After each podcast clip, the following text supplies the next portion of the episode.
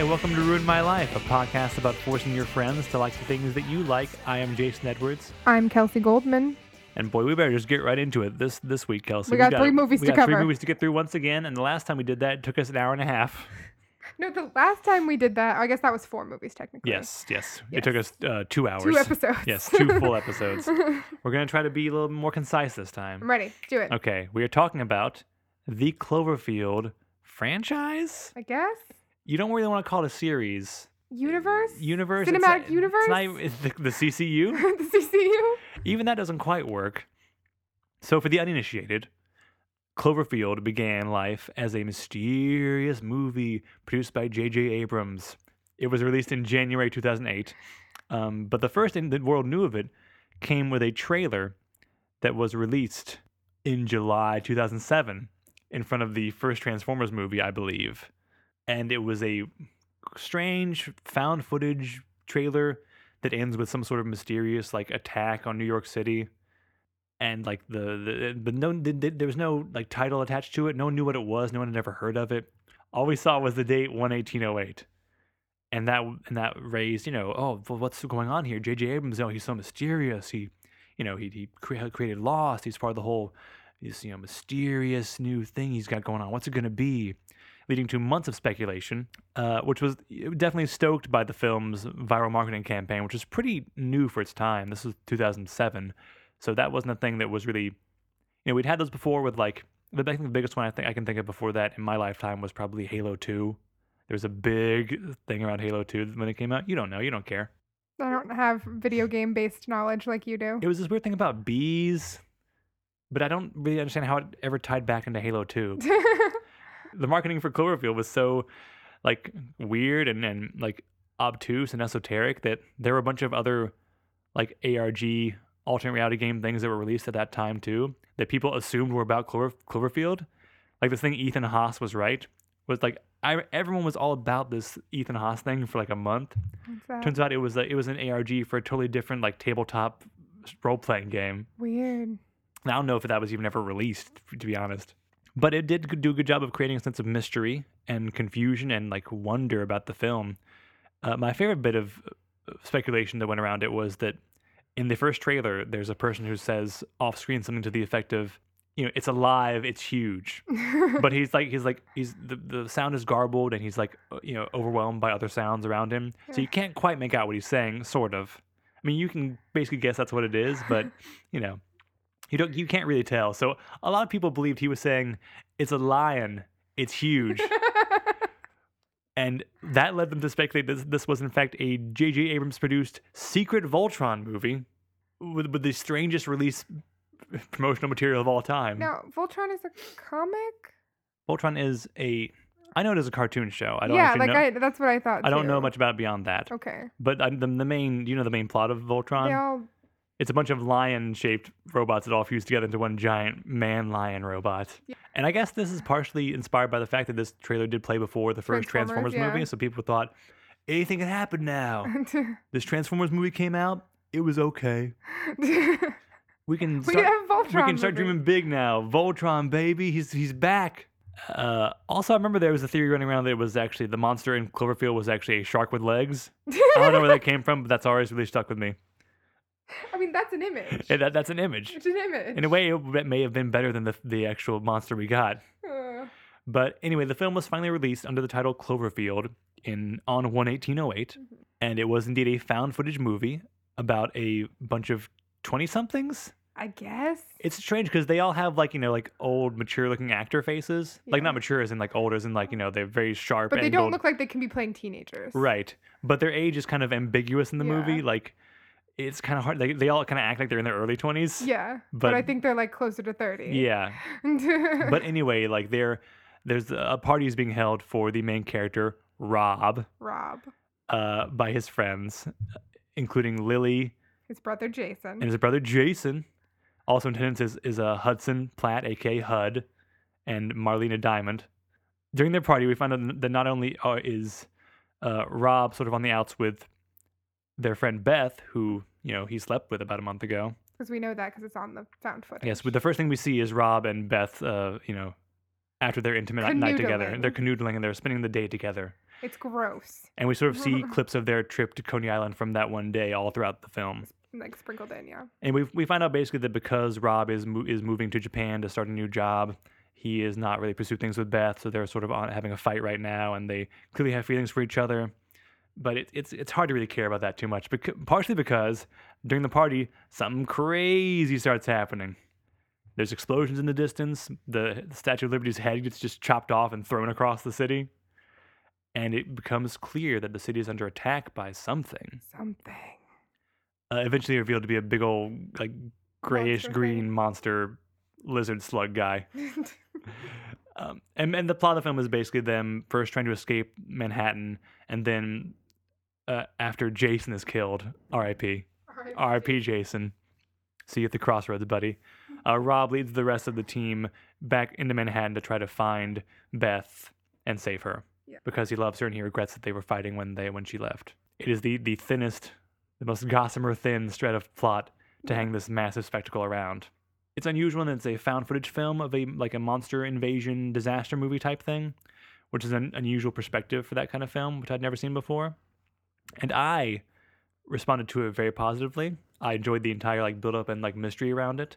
Then when I saw it, I was very satisfied with the the the ride I took with these these folks, Mhm. these characters. Um, but Kelsey, you have just now seen it just recently, Yes. uh, less than 12 hours last ago. night. Let, us say for the first time, and I'm curious, uh, without you know divorcing this entire, you know, hysteria, this national hysteria. hmm Uh, how do you feel about it?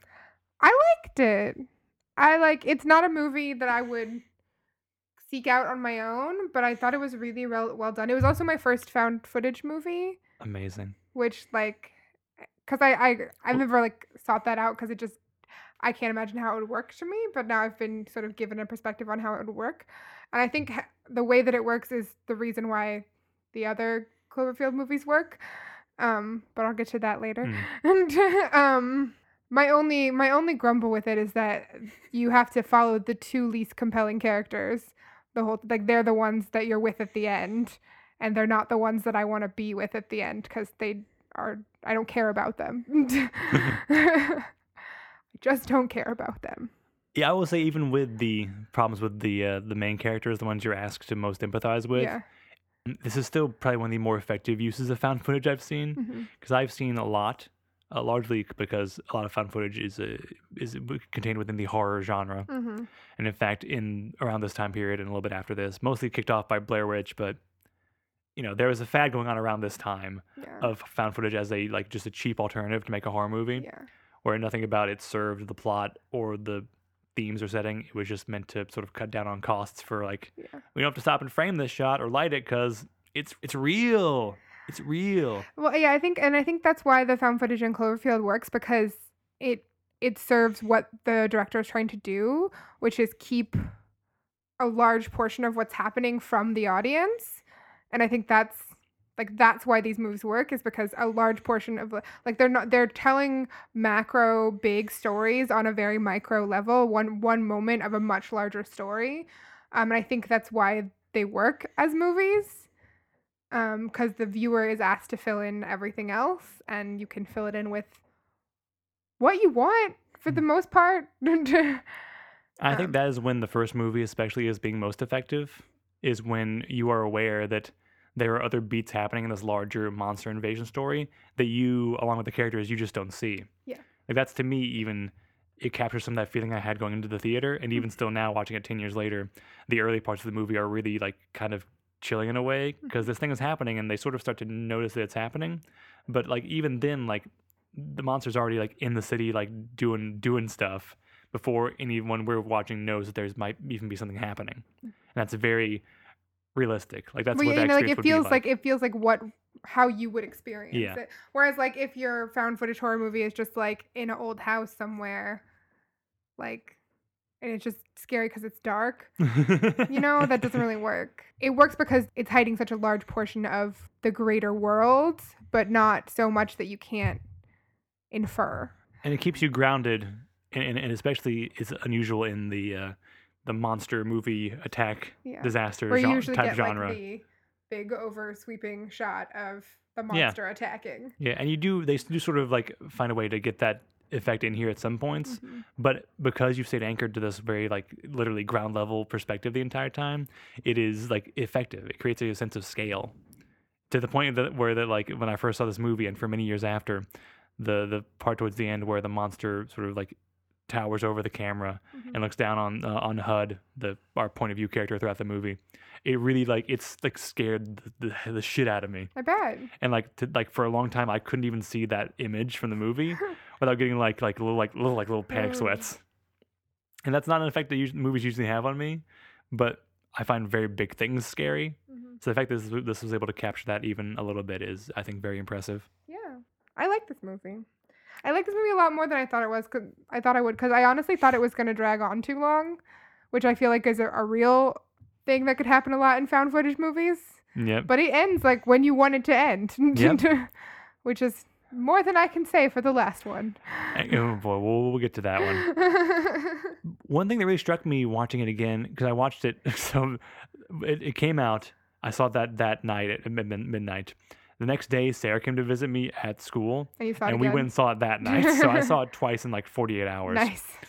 Uh, then I rewatched it again a few months later, but I haven't rewatched it since then. So it's been like a, nearly Nearly 10, 10 years. years. Yeah. since I've seen it. And watching it again now, it doesn't have the same effect on me it, it did then. Obviously, it left a major impression on me at the time.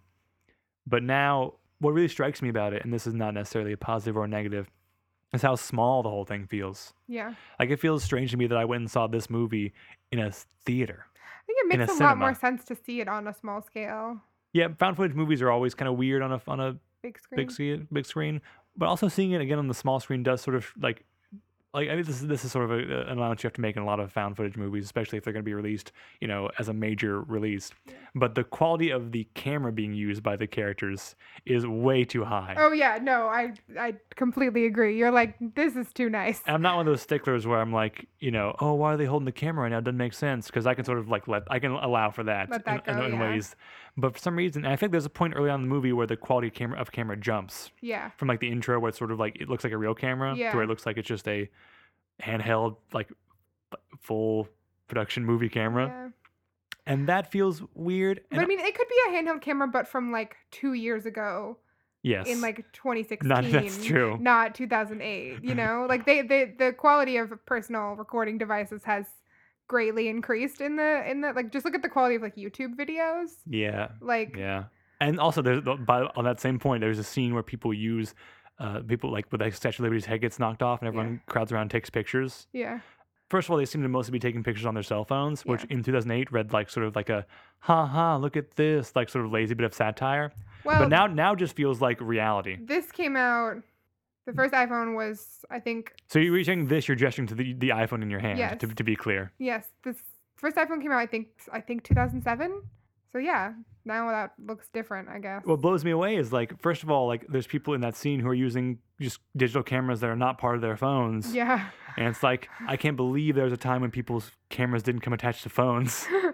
That's at this point, I own several digital cameras. So it's mind boggling to me, even then. And the fact that the scene that this stuck out to me is so much is like, a, uh huh, I get it. Yeah, people sure are in, in love with their phones. at the time. Now it just seems like, yeah, people would stop for a second to take pictures. Like that's Yeah. just what would happen. Of course. yeah. Of course they would. That's weird. But al- also, like parts of this movie look uh, now, and I think because. So my the point I was I think trying to get to uh, so it's hard hard to track at this point I think because I'm still so I'm so stuck on those flip phones in the Statue of Liberty scene, but they're in in making that you know in making the camera quality so high, Mhm, it's sort of i- so something about being on the big screen compensates for that mhm. like the way everything is sort of spread out and you know Yeah. digital effects always look better on a larger screen Yeah. but seeing it on a small scale it looks part, parts of it look kind of cheap they're all clearly running around a set that is definitely not new york city Yeah. there's occasionally some like really bad green screen work of new york city behind them Yeah. Th- I think there's a couple of shots that are they are in New York City, but but we, we saw filming only took they only spent a week filming in new york city right. You know I think there's like a couple like they just got into a subway station at like four in the morning when it was empty, like a midtown subway station, and just were like, okay, let's go out to have some like let's do this one shot to have some reality. yeah but the the uh But like the Lower East Side is like clearly a set, and yeah and just there's sort of an effect overall of like the story is so because I've seen it multiple times now, and like again, like the story, like what there is of it stuck with me so strongly. Yeah. That watching it now, there's really not a lot to chew on in terms of like what's happening in the movie. hmm It's basically people running from one place to another, and occasionally they see like small bits and pieces of a big CGI monster. hmm And so I think it sort of worked better for me as a part of this big ongoing mystery, like meta narrative. So So, you don't love it as much as you did at 18 or No, whatever. but I'll always have this fondness for it because of what a unique experience it was for me at the time, Okay. and what and what a just a surprise it was. Because that's a thing that the series has tried to keep going hmm is this idea of the element of surprise, Yeah. and like if you just go in, and it's not even like these movies aren't like a secret. Like people know they're coming out Yeah. usually. Usually. uh, well, even, even in that case. But anyway, it's like the point is like most of the magic of these movies, uh, uh, outside of the movies themselves, is just the fact that we weren't told that much, yeah. which was mm, which was unique in 2008 is even more unique now Mhm. when like things are released you know two years ahead of time and people analyze every frame of, of a trailer just the idea of like giving people less idea of what they're in for and the way that will like excite them and like change their experience of a movie is i think a very powerful thing and i wish it wasn't associated with just like ooh jj abrams is a, is a ma- mystical magery box man i wish th- that was just a thing people were aware like if you have more mystery in what people are going to see they will be intrigued by it yeah. A mystical magic box man. so kelsey shall we move on We shall move on to 10 Cloverfield Lane. All right, set the stage. It's January 2016. Great. I am sitting in Sarah's apartment The old one. on right? on the old one on my phone, checking Twitter, I guess. Of course. And all of a sudden, at, at like right after 10 p.m., a film writer I followed was was at the premiere of a movie, like at the first screening of it that that night, and all of a sudden began tweeting about a trailer for the Cloverfield sequel. The trailer ran in front of 13 hours. The Secret Soldiers of Benghazi. the Michael Bay Benghazi movie. Uh, that might not be funny to anyone but me. Sorry. And then the next day, the trailer dropped, and I was like, because the trailer is a, a beautiful piece of trailer work. If you haven't seen it, check it out. It's also is different from the first Cloverfield trailer, but in the same in that it like sort of presents a weird, confusing portrait of, of of what's happening that you can't quite pick up on, but you feel there's like a sense of dread and uh, and like an ominous foreboding behind you it. You mean the entire the entirety of the 10 Cloverfield Lane movie is that? well, then, then the trailer is very effective, then, isn't it? isn't it, Kelsey? Um, and so I, I, I once again like lost my mind about it. I didn't dive too deeply into the ARG for this one because there has been an ARG around all three movies, but this one obviously because you know I I'm eight years older now. I'm I'm I have some more adult responsibilities. I don't really have the time and energy to devote to looking at fake online marketing platforms for Cloverfield movies. But then the film was released in March 2016. So yeah, also just like going from trailer release to film release in under two months is still wild to me. And I think everyone should do that. Agreed. So the, the film is not a found footage movie. It is a normal looking movie. it's like like a classical regular narrative style. It stars Mary Elizabeth Winstead Indeed. as Michelle, uh, John Goodman as Howard, and John, John Gallagher, Gallagher Jr. Jr. as Emmett DeWitt. Damn it. And those three are basically the only characters we see in the movie, aside from a few glimpses of the outside world, because the plot of this movie is we see our girl, Mary Elizabeth, aka Michelle, Okay, Michelle. uh, leaving behind a relationship with her fiance, Who apparently is Bradley Cooper. who was voiced by Bradley Cooper in a, in a- brief phone appearance. She drives away, and on her way out of town, uh, is in a car accident or a car crash, should I say, and wakes up with a, with an injured leg chained to a wall in the what appears to be just a cellar. Uh, owned by Howard, aka John Goodman. a, a bunker. Uh, well, we find out it's a bunker later on, Yeah. and we also find out that there's another man, Emmett, JG Jr., who's down there with them. JG Jr. I mean, we're going to talk about the end of this movie, obviously, but I, Yeah. I'm sort I'm sort of hesitant to go into too much detail about the plot. Yeah. Even still, weirdly enough, Hmm. because rewatching this movie, I really was struck by how great it is. Like I had this thought while watching it that may have been just my enthu- initial thu- enthusiasm rewatching it, but I had this thought that it's almost like a perfectly built movie because we begin this sort of like a mysterious situation where Michelle is like locked up and we and we already like very much empathize with her and like want to find out what's going on and like get out of here and you know not die. And then we meet but we meet Howard who is sort of the owner of this of the the bunker and we slowly like every single scene that proceeds after that moment when she wakes up we learn something new about Howard or about the situation that they're in and the way that sort of is like literally every scene is like unfolding more and more of like Howard, who he is, what his motivations are, his intentions, where his like just what his headspace is. and you like flip flop back and forth between trusting him and not trusting him constantly and like or, like, like the level of which you trust him or like how scared you should be of him yeah. or how like how you shouldn't be scared of him Yeah. and the way that's done and because howard is in control of this whole situation like the more we learn about him like every new piece of information about his state of mind changes the entire mood of like where the characters are Well, and and- changes the entire like concept that you've built in your head. Because like that, this film also like only shows you one part of a thing, and you're like, okay, and you're trying to fill in the gaps around it. And every time you learn something new about Howard, or you learn you see something new about him, like it changes the the narrative that you've built around the narrative in the movie. Which I think you only do because it's attached to this previous movie. That's an interesting point because the movie definitely uses the Cloverfield name, but it it uses your expectations of like, okay, it's a Cloverfield movie. I don't know if it's, I assume it's a sequel, but I can tell just from the trailers that there's something weird going on, but you don't know what. And the movie, like in the same way, like the main character doesn't know what's going on outside the bunker, and Howard is sort of like explaining what's happened, and he, you know he seems to believe that it could it could potentially be aliens, which would tie us into the first Cloverfield movie, but you don't again like from scene to scene you don't know how much of what he says to believe. And you sort of gradually come to understand there is something going on above the surface, but you're still not sure what. And I do think that knowing it's part of the quote unquote Cloverfield franchise series, whatever, does make you lean a certain way about it. But honestly, watching it the second time, I appreciated it more separate from that because you removed from the idea of this being like part of the Cloverfield world, whatever that might be. Really, like because we are placed within this very small point of view, and we're only given certain information. But what we do is so like contradictory and like you you you like you said like you said you don't know what to believe. Right.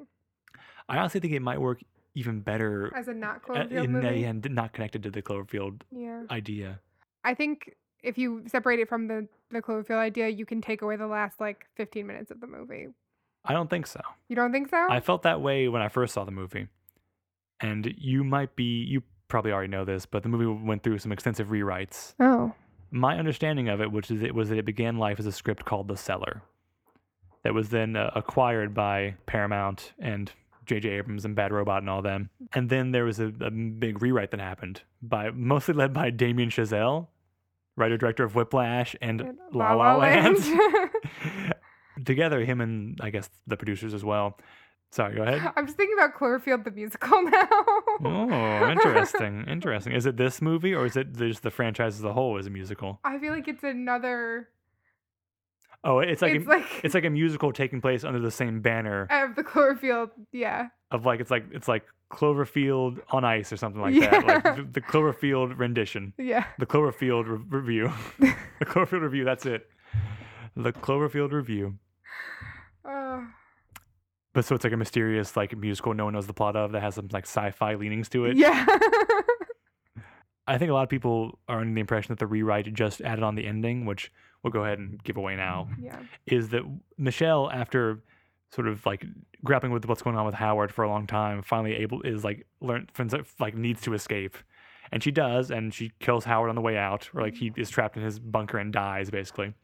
Michelle escapes, Right. and when she gets to the uh, outside world, sh- everything looks fine. She even can breathe the air, which is against very much against what Howard had told her and what she had believed the, to this point. But then, what's that in the distance? An alien spacecraft for real, though, For real though. and it Spraying lands Spraying noxious gas. spraying noxious gas. She has to avoid the gas. She has to find a way to evade these creatures, and eventually to blow up this alien ship all by herself. Thus confirming that Howard wasn't exactly right. but he wasn't exactly wrong he wasn't either. wrong. Like there was something going on, but he Howard also has his own thing going on clearly that has nothing to do with all this. And so originally the the the, the original screenplay sort of had that moment where she got out, but then Howard popped out again and she had to fight him for a little bit. Then she sort of like beat him and then he was he was like as she ran away he was still alive and was like like mumbling something like you'll see you'll be so sorry or whatever like stuff like that Howard Mhm. stuff Howard stuff. and then she and then she just drives to Chicago, finds out, oh, it was obliterated by nuclear attack. Uh uh oh, the end. The end. Then that was how it ended. I'm And also- okay with that. And also, the, like the like the relationships between the characters in the in the bunker changed. yeah. Like her and Emmett didn't have the sort of like sweet bonding they have Yeah. in this one. They like she had sex with him in order like like okay, if I have sex with you, you'll protect me from Howard, right? Oh. It's a weird like transaction thing. Oh. Um, and I gotta say, when I first saw the movie, I thought maybe the ending was kind of weird because it does sort of like it doesn't undercut what happened before, but it because it, there's, there's all sorts of like hints of like leading up to this, like there is something going on out here, regardless of what Howard says, something is very wrong outside. It does bring in these overtly sci-fi elements that really weren't there until that point, but I think it works so well as a character beat because like now that we've seen her escape like you know michelle also so it's like to sort of prove it to herself that she is capable of like fighting against something and not not just running Mhm. away and having it you know and it could just be howard pops back up and she fights him again but i think the escalation of the movie into like a full-on like obviously sci-fi movie Mhm. uh, really raises the stakes in an interesting way Yeah. and it works as like again another reveal about the world around us and like again recontextualizes everything we've seen not only of, of the world but of howard himself so like our understanding of that character is changing and like affecting our view of the entire rest of the movie even after he's dead Okay. and also just like the very like satisfying like you know full circle thing of her the ball of scotch she takes in the opening scene Yeah. being used to defeat the alien spaceship is very satisfying and the thing that really gets me is like how this movie is very stage like it's very sorry it's very sort of play like Yeah. because it all, most of it takes place over this one single Yeah. small set Yeah. but what really it really feels very classic Hollywood to me in a weird way. Like if I feel like this sort of like tense, like very small scale, character driven drama suspense sort of movie Mhm. could have been made basically at any point from like the 1930s until now. Like something about it just feels very pure, like very purely cinematic. I don't know if I can really explain why, but No, I, I I understand what you're saying. it's very classically built. Mhm. and the the way the story is revealed is very much like focused on the basics of storytelling and and structure Mhm. in a way that a lot of you know modern big budget movies like this especially Well, are like what- built from, from the front back what works about the first two movies is that the story that they're telling are, are simple. Like the, the storytelling is very simple. It's how the story is told that's kind of complex. hmm Um, which is where the third movie fumbles. sorry i realize i haven't really given you a chance to say how did you feel about 10 cloverfield lane I liked it. It was a little bit long, I think, but I I could have cut out some bits in the middle, but it was very good and it was very like well paced for the most part. I wish since since they are attempting to tie these movies together, Ugh. it had either been like the same monster or like a monster that looked like it could be related. that is important to note in that we sort of a lot of people went into this thinking that it was in some way a sequel or like in the same world as the first cloverfield movie. Um, and nothing you see in the movie itself like actually leads you to that conclusion. Nothing disproves it either until the end when the aliens show up and they're clearly a different thing than from the first movie. And honestly i was disappointed when i first saw it. Like when i saw that spaceship i was like i sort of had like a sunken feeling. Like i felt like I wanted I wanted to believe that the big old Cloverfield monster was out there running around doing stuff.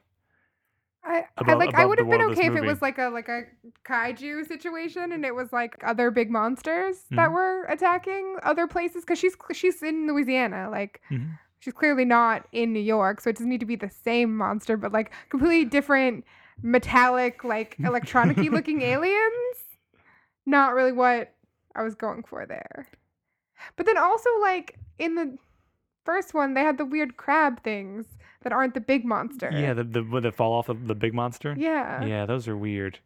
So I guess in the third one, they just attempted to explain why they were different, basically. Well, it's interesting because 10 Cloverfield Lane is, well, let's talk about, can we just touch on the acting real quick? yeah, Mary Elizabeth Winstead, amazing. very good. Yes. I've never seen her in such a good thing as this. I really love her after this movie. John Goodman, I already love. I mean, John Goodman's great. He's an amazing actor. No, I don't. There's very few people who could have made this character work in the way he does. Yeah, The sort of weird, like always, always creepy, and clearly like the most. but you kind of trust him sometimes. Yeah, and you see that he's like also like is in a real way damaged Yeah. psychologically, but Yeah. you're not sure. You're not sure if that's self-inflicted or potentially like out of his control. He's very good. There are times when it feels like almost like a sequel to the movie Take Shelter, with uh, John Goodman playing the Michael Shannon part. I haven't seen it. I apologize. It's a good movie. that that's more for that. That's just for, that's for the fans. You know, Okay, it's yeah, for the fans yeah. who have seen Take Shelter, sure. know it, love it, still laughing at that joke right now. Great. Can't hear what we're saying because they're still laughing at my great joke. And uh, of course, John Gallagher Jr. John Gallagher Jr. of Stage and Screen, of Stage and Screen. the newsroom's own John Gallagher Jr. Is he in Cloverfield the musical? Oh boy, well, he'd have to be. But there haven't been any crossover characters, right? But he's, he's not playing the same character in the musical. He's playing a new character. a new just, character. but he's already involved in the franchise, so they want to bring back some familiar faces. right. Of Hell, course. get John Goodman up there. If we're doing musicals, Sure, why not? that dude's great. Anyway, uh, John Gallagher Jr., who's also very good. He's great. He plays this. What's it's? You wouldn't think of John Gallagher Jr. as like the redneck type, Yeah. but he's definitely playing like a good old boy, trucker hat, like weird bad haircut. Yeah. Like He's endearing. he's he's he's very endearing, and his character is so like such a nice, like genuinely like nice, sweet guy. Yeah, so n- like nice that you don't really trust him at first. Yeah. But then at the end, he's the oh, No, he really, he really put himself on the line for Michelle. proves proves himself. Poor guy. Poor guy. So uh, that's all great. It's all great. And the thing is, I look forward to re- revisiting this movie again in the future because watching it for the second time really brought out for me the ways in which it works as its own movie. I think will, I think this may be in the end like the one thing that sort of like lives on past the entire idea of Cloverfield as a thing because it works I think so well as its own separate like movie as like, like a, a singular piece of filmmaking. But this movie like and what in the form that it, it is like as good as it is would not have existed if not for the Cloverfield banner. Like it wouldn't have been produced or released like nearly on the level that it was. Like it would have been like a very small indie movie. It wouldn't have gotten this major like all these like big name actors and this Right. big marketing push if it weren't for the Cloverfield franchise. So in a way, those two contradictory ideas are both contained within this one movie, which makes it sort of a Cloverfield paradox. Oh no! Oh, yes, yes, I did. In your face. In your face, I did it. I did it. How long have you been working on that So, one? so, so uh, d- don't worry about it. So next, Kelsey, what are we talking about? the Cloverfield paradox, That's right. Mm. Kelsey, which you, I experienced the marketing you, for. experience, you can you can tell this story because you were there. I was there. We were watching the Super Bowl. What a game it was. What a game it was! I can't forget when the The Eagles won. The Eagles beat the Patriots. They did. what That's a, What a correct. game. That's forever in my mind. It's a good year for David Holland. oh well, Shout out David, friend of the podcast. because his college team just won too. Really? Yeah. Oh, well, good for him. Mhm, Basketball. Um. Anyway, watching the Super Bowl mostly for the commercials. When lo and behold, a Netflix original commercial comes on, and Jason's freaking out, and I'm like, "What's happening?" And Sarah's kind of freaking out too. There was a lot of people freaking out. It was a party. it was a freaking out party because oh yeah, this is for the Cloverfield paradox, and it drops at midnight. yeah.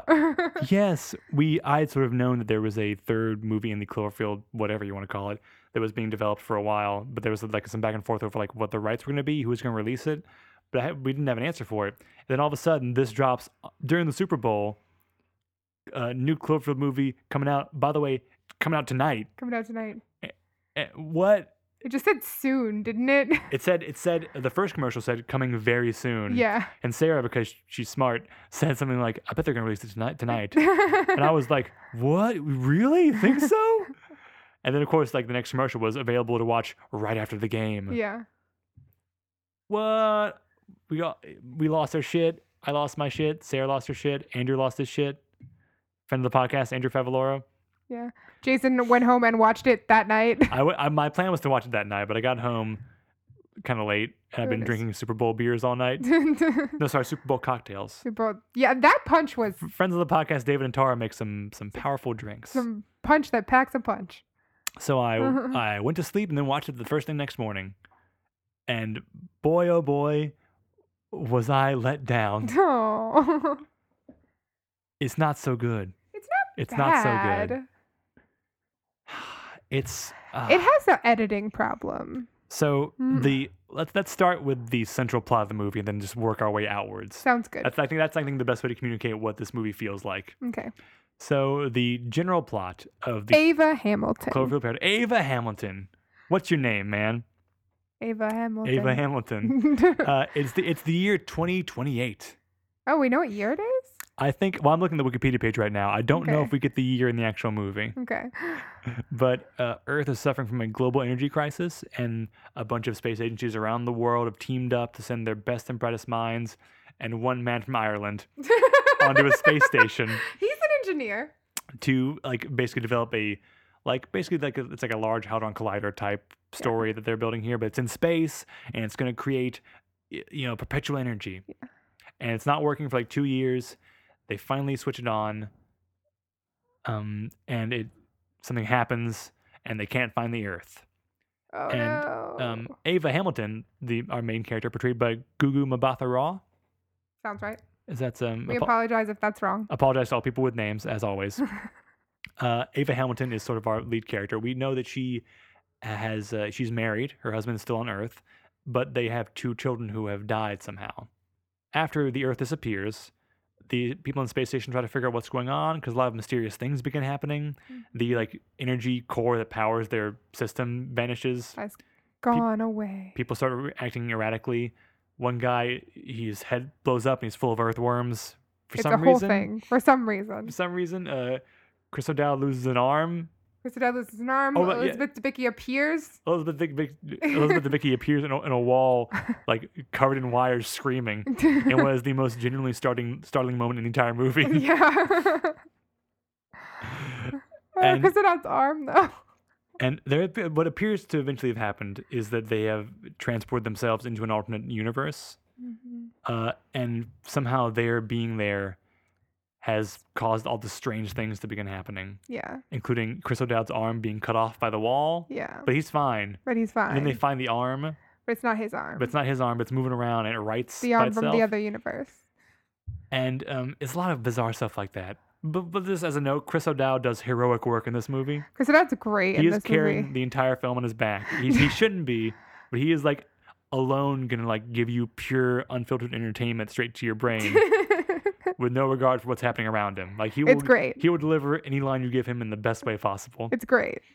Uh, eventually, they realize that they've uh, come to another universe. Elizabeth Debicki is playing a character who was part of the the crew on the alternate timeline, who is now the only survivor uh, trapped on this space station from the other timeline. Yeah.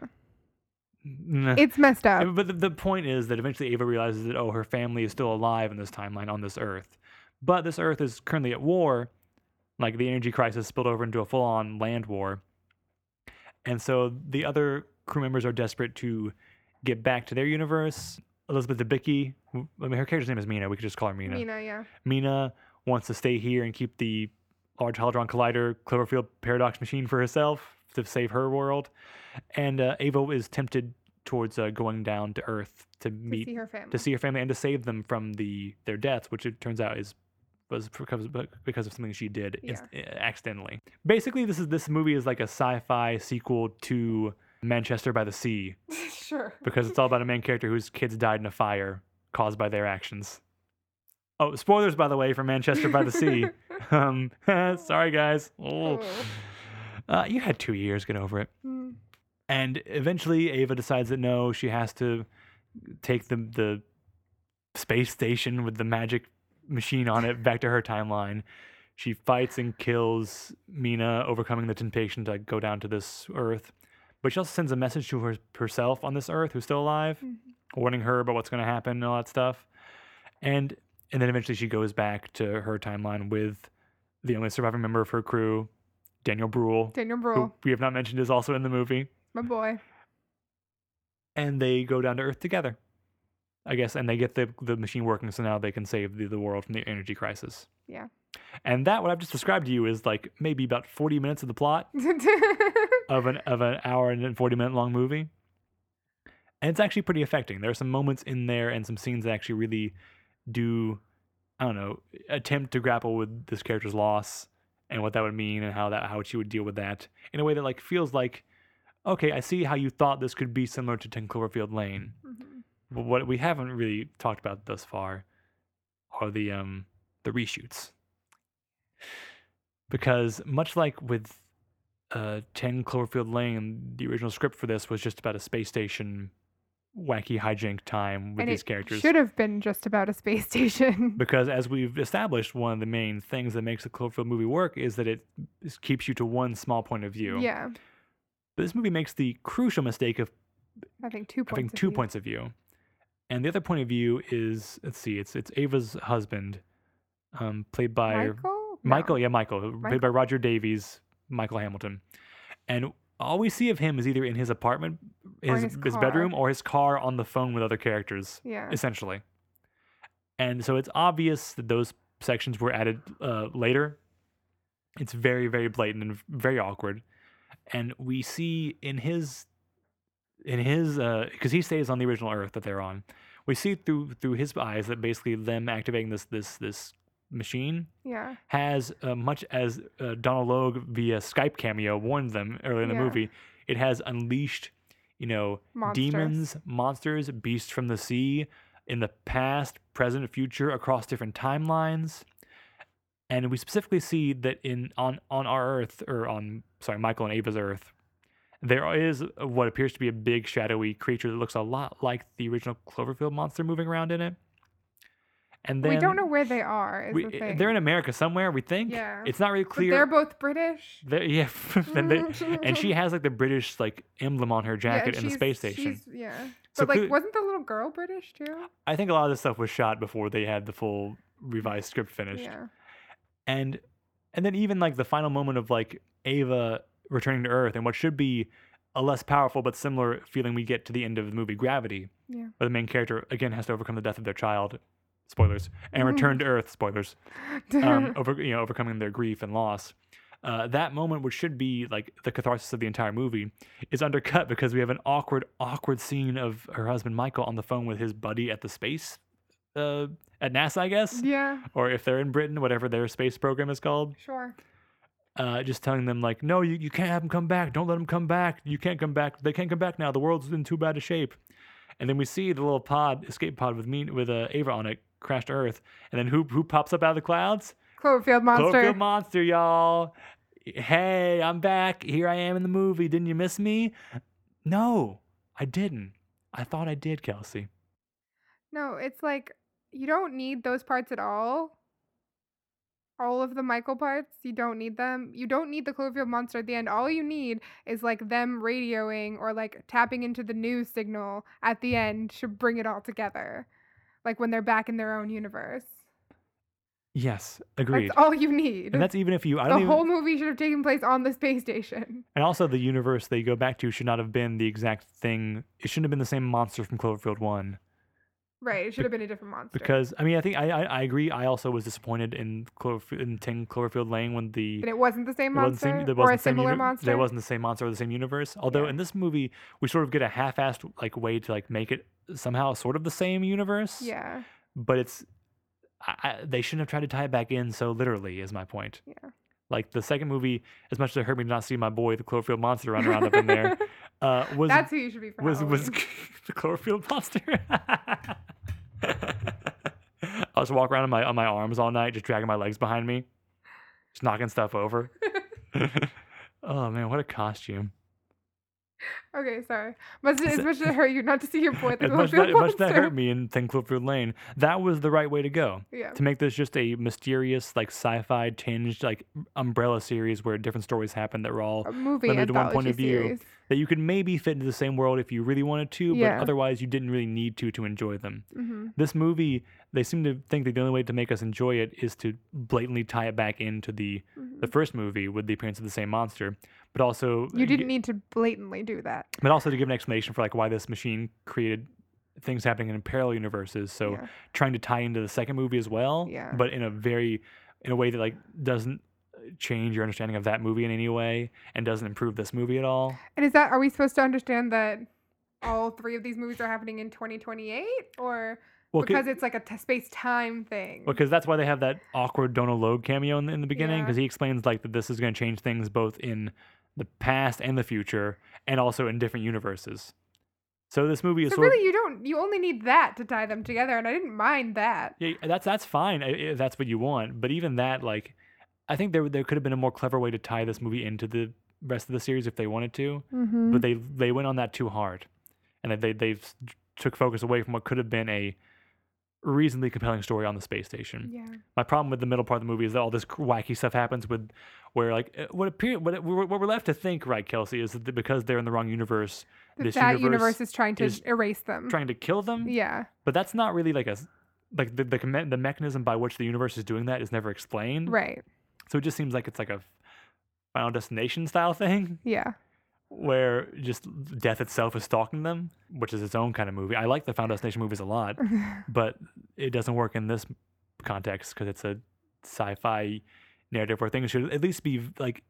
I don't need like hard science to like, to justify something. Just some soft science. Just explain some explain what's happening in some way yeah. or just have an explanation available to me. Mhm. There's none. There's nothing here. I can. I can't get to anything.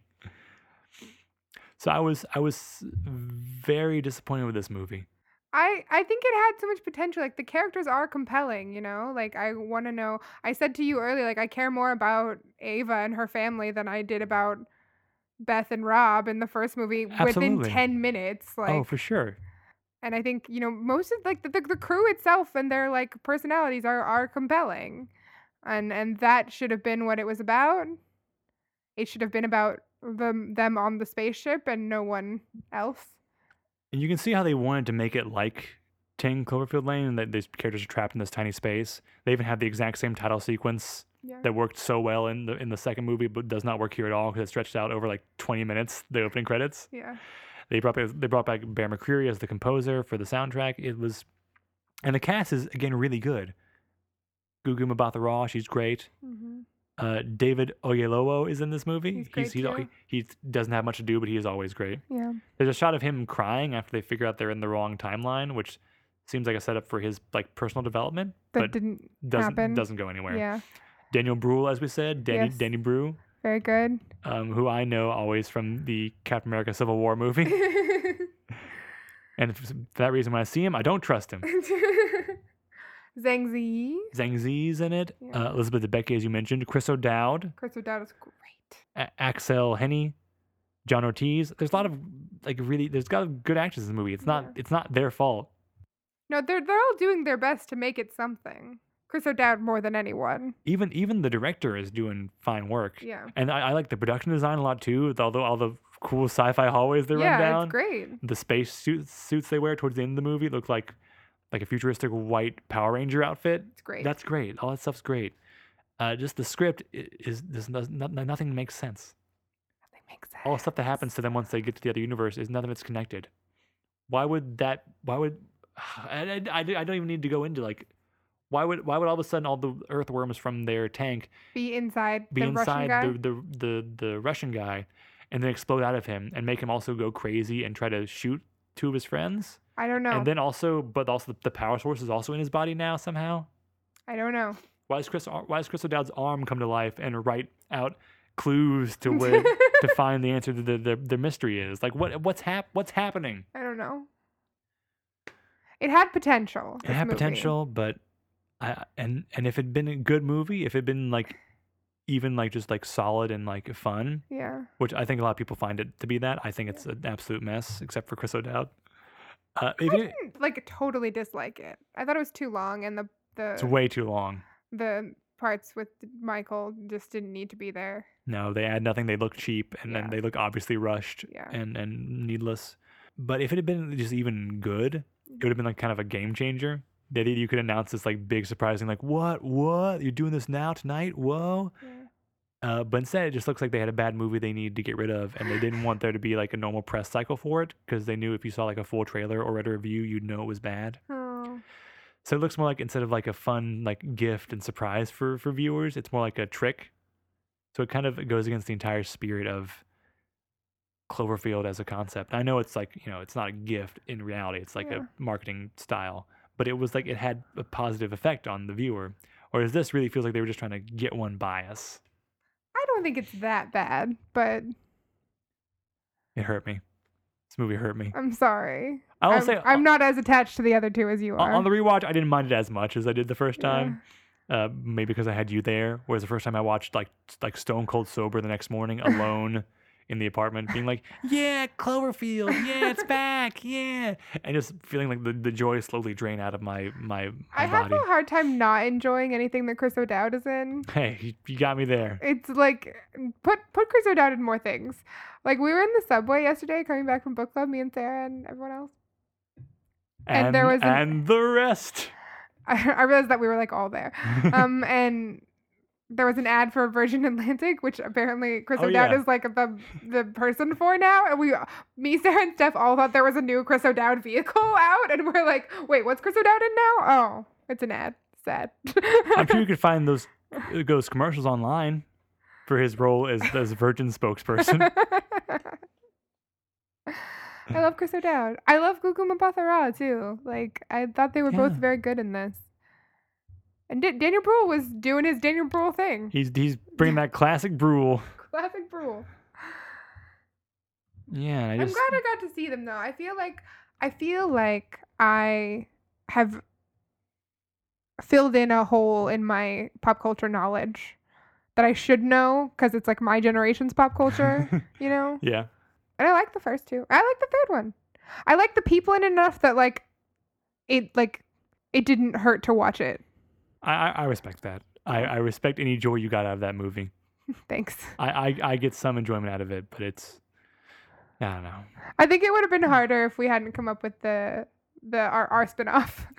Oh yes, so this is normally when we we were running a little long right now, but oh uh, no. let's let's get it out there though because we, we we've already sort of developed the the musical, the musical page. uh, which by the way could could happen because there's a fourth Cloverfield movie uh, coming out supposedly this October. what? I don't know. Um, we'll see. It's actually going to be Damien released in theaters, I think. So I don't know. Hmm, maybe it's good. Well, I don't think Damien Chazelle's involved with this one at any level. Oh, so yeah, our, our musical pitch for Cloverfield Five could is still out there. So still out there JJ hit us up. Uh, Netflix, if you're still looking to get in in the in, Cloverfield in bed with the Cloverfield brand, or the Paradox brand. the paradox, specifically the Paradox brand, you are invested so much into this this world. Here's the thing: the, we love these characters. we like them. We like them. We love some of them. We love some of them. Yes. We like this this this set. We like this this, this design, this aesthetic. We like this world. You, you've done the work. This this work is done. yeah, you've already that's already done. That's in, that's that's done. That's gone. Those sets are built. You're not getting that money back, or are you? Or are you? if you follow up on our pitch for the Paradox Patrol, Paradox Patrol. starring the same characters that you know and love from the Cloverfield Paradox, Specifically at least, specifically Daniel Bruhl and, and Chris O'Dowd. and Chris O'Dowd. the yes. rest, if if if you want, fine. We, can we can use the rest. I feel like they do a good job, but if Yeah, they're sure. not into it, we can cast new people. We need those two though. But we need those two. Daniel and Chris Daniel and Chris. because this movie is the same characters. Sorry, it's not a movie. It's a movie. It's not a movie. It's a series. It's a series. it's the same characters in a different universe, uh, a, a time, a different timeline, which you've already established does it's happen. possible. Uh, they're also trying to make the um, I don't even remember what it's called, the Paradox of Cloverfield machine, whatever it's called, work. But it's those first like 450 days that we Yeah, missed. it's it's the first two years the of the first two years. Yeah. and it's it's not a mystery, it's not an action movie or an adventure. Just a workplace It's a comedy. workplace comedy. Workplace comedy. Think The Office meets Lost in Space, Yep. and you have sort of an idea of what we're getting at here. Exactly. Daniel Bruhl is a straight man. Chris O'Dowd's the wacky Irish uh, tech guy. Yep. You can have a whole episode where he loses his arm, and it'd be you can reuse the exact same beats as you did in this one, and it'd be just as funny. we just as funny. Um, so yeah, I, mean, I don't have to tell you like the op- the opportunities that gives you for like the creative directions you can take, or like you know having you know uh, you know still having the Cloverfield brand out there in a, in a sense, and you're making good on your investment. Which, be honest, so far you haven't done that great on. Come on, Netflix. Actually, Netflix apparently can just make whatever they want, Yeah, they have that much money now, and we they? and we have no idea how how many, how successful it is. yeah.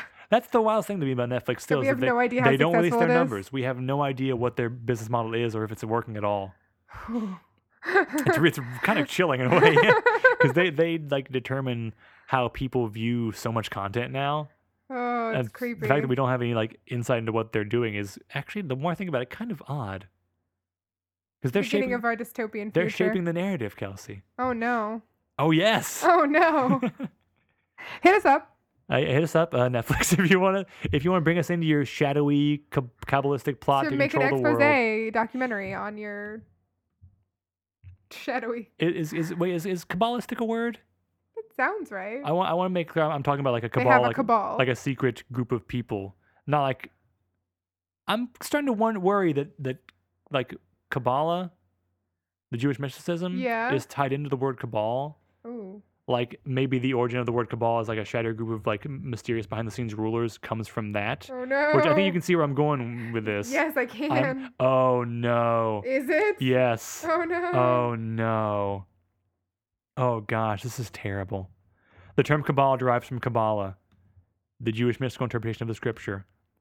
Oh no. So when I say cabal, I mean like a shadow, shadowy group of like secret rulers of the earth, I'm inadvertently like tying into like anti Semitic conspiracy theories. A little bit, yeah. Oh no. Wow.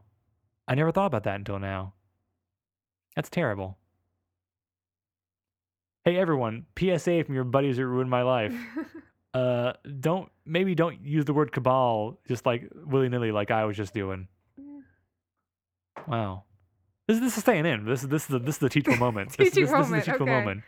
anyway, Netflix is a shadowy organization. Yes, they run the world in a totally secular way, Indeed. divorced of any associations with any like uh, you know They only minority worship groups. the god of media. Yes. Want to make that clear. But also, if you need people to work, yeah, hit us up. We're still right? we're, we're still hit down. us up. Hit us up. We're down to work for your shadowy organization. money, money, know, a grand don't come for free. Nope. Uh, money ain't cheap, as they say. Money ain't cheap. Money ain't cheap. Money, money don't. Um, uh, I was gonna say money don't rule the world, but I guess it kind of does. The point is, I will sell out for you, Netflix, if you will pay me. yeah. Same. And Carly Rae Jepsen, you need to get off that boat. Get off that boat, Carly. Get off that boat, Carly. What are you doing? You're killing me out there. You're gonna get Uh, you're gonna get dysentery. You can come be in the workplace, the space workplace comedy. Yeah, Carly Rae Jepsen guest starring tonight on the Paradox Patrol. okay, let's let's let's bring it in. Let's let's, okay, let's bring this bringing to it a close. Bringing it in. Um, What are we at? uh, we're way over. We're at Oh. 110. Really?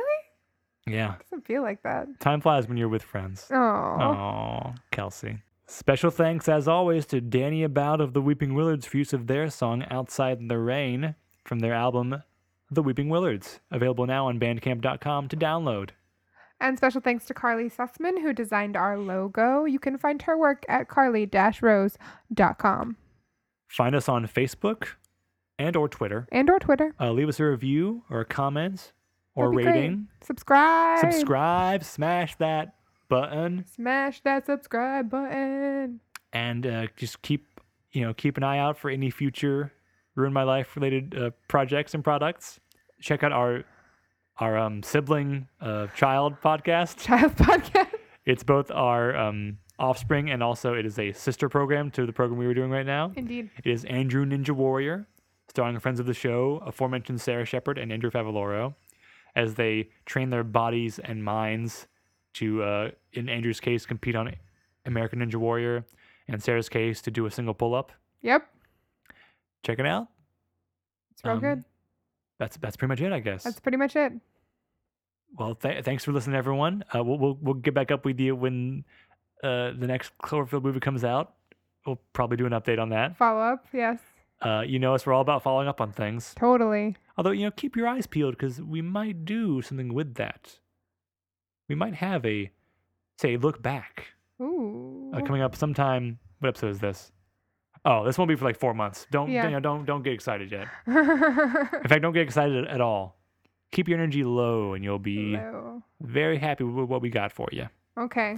Okay. Happy holidays. They wish I would go ahead and fuck my life up. Can't let them get to me. And even though I always fuck my life up, only I can mention me. They wish I would go ahead and fuck my life up. Can't let them get to me. And even though I always fuck my life up, only I can mention me. Only I can mention me. Only I can mention me. Living in a mystery. Mystery, uh, holding on and holding in. Yeah, you're you're working, working. Living in a mystery, ah, and choosing so carefully. You're so beautiful, beautiful, fucked up man. Damn, that's a good song. That's a good song. Sarah McLachlan. Ooh, Sarah, Sarah McGee. McGee? Mikhail. Miguel. Mikhail, I don't know. Damn. McGlack.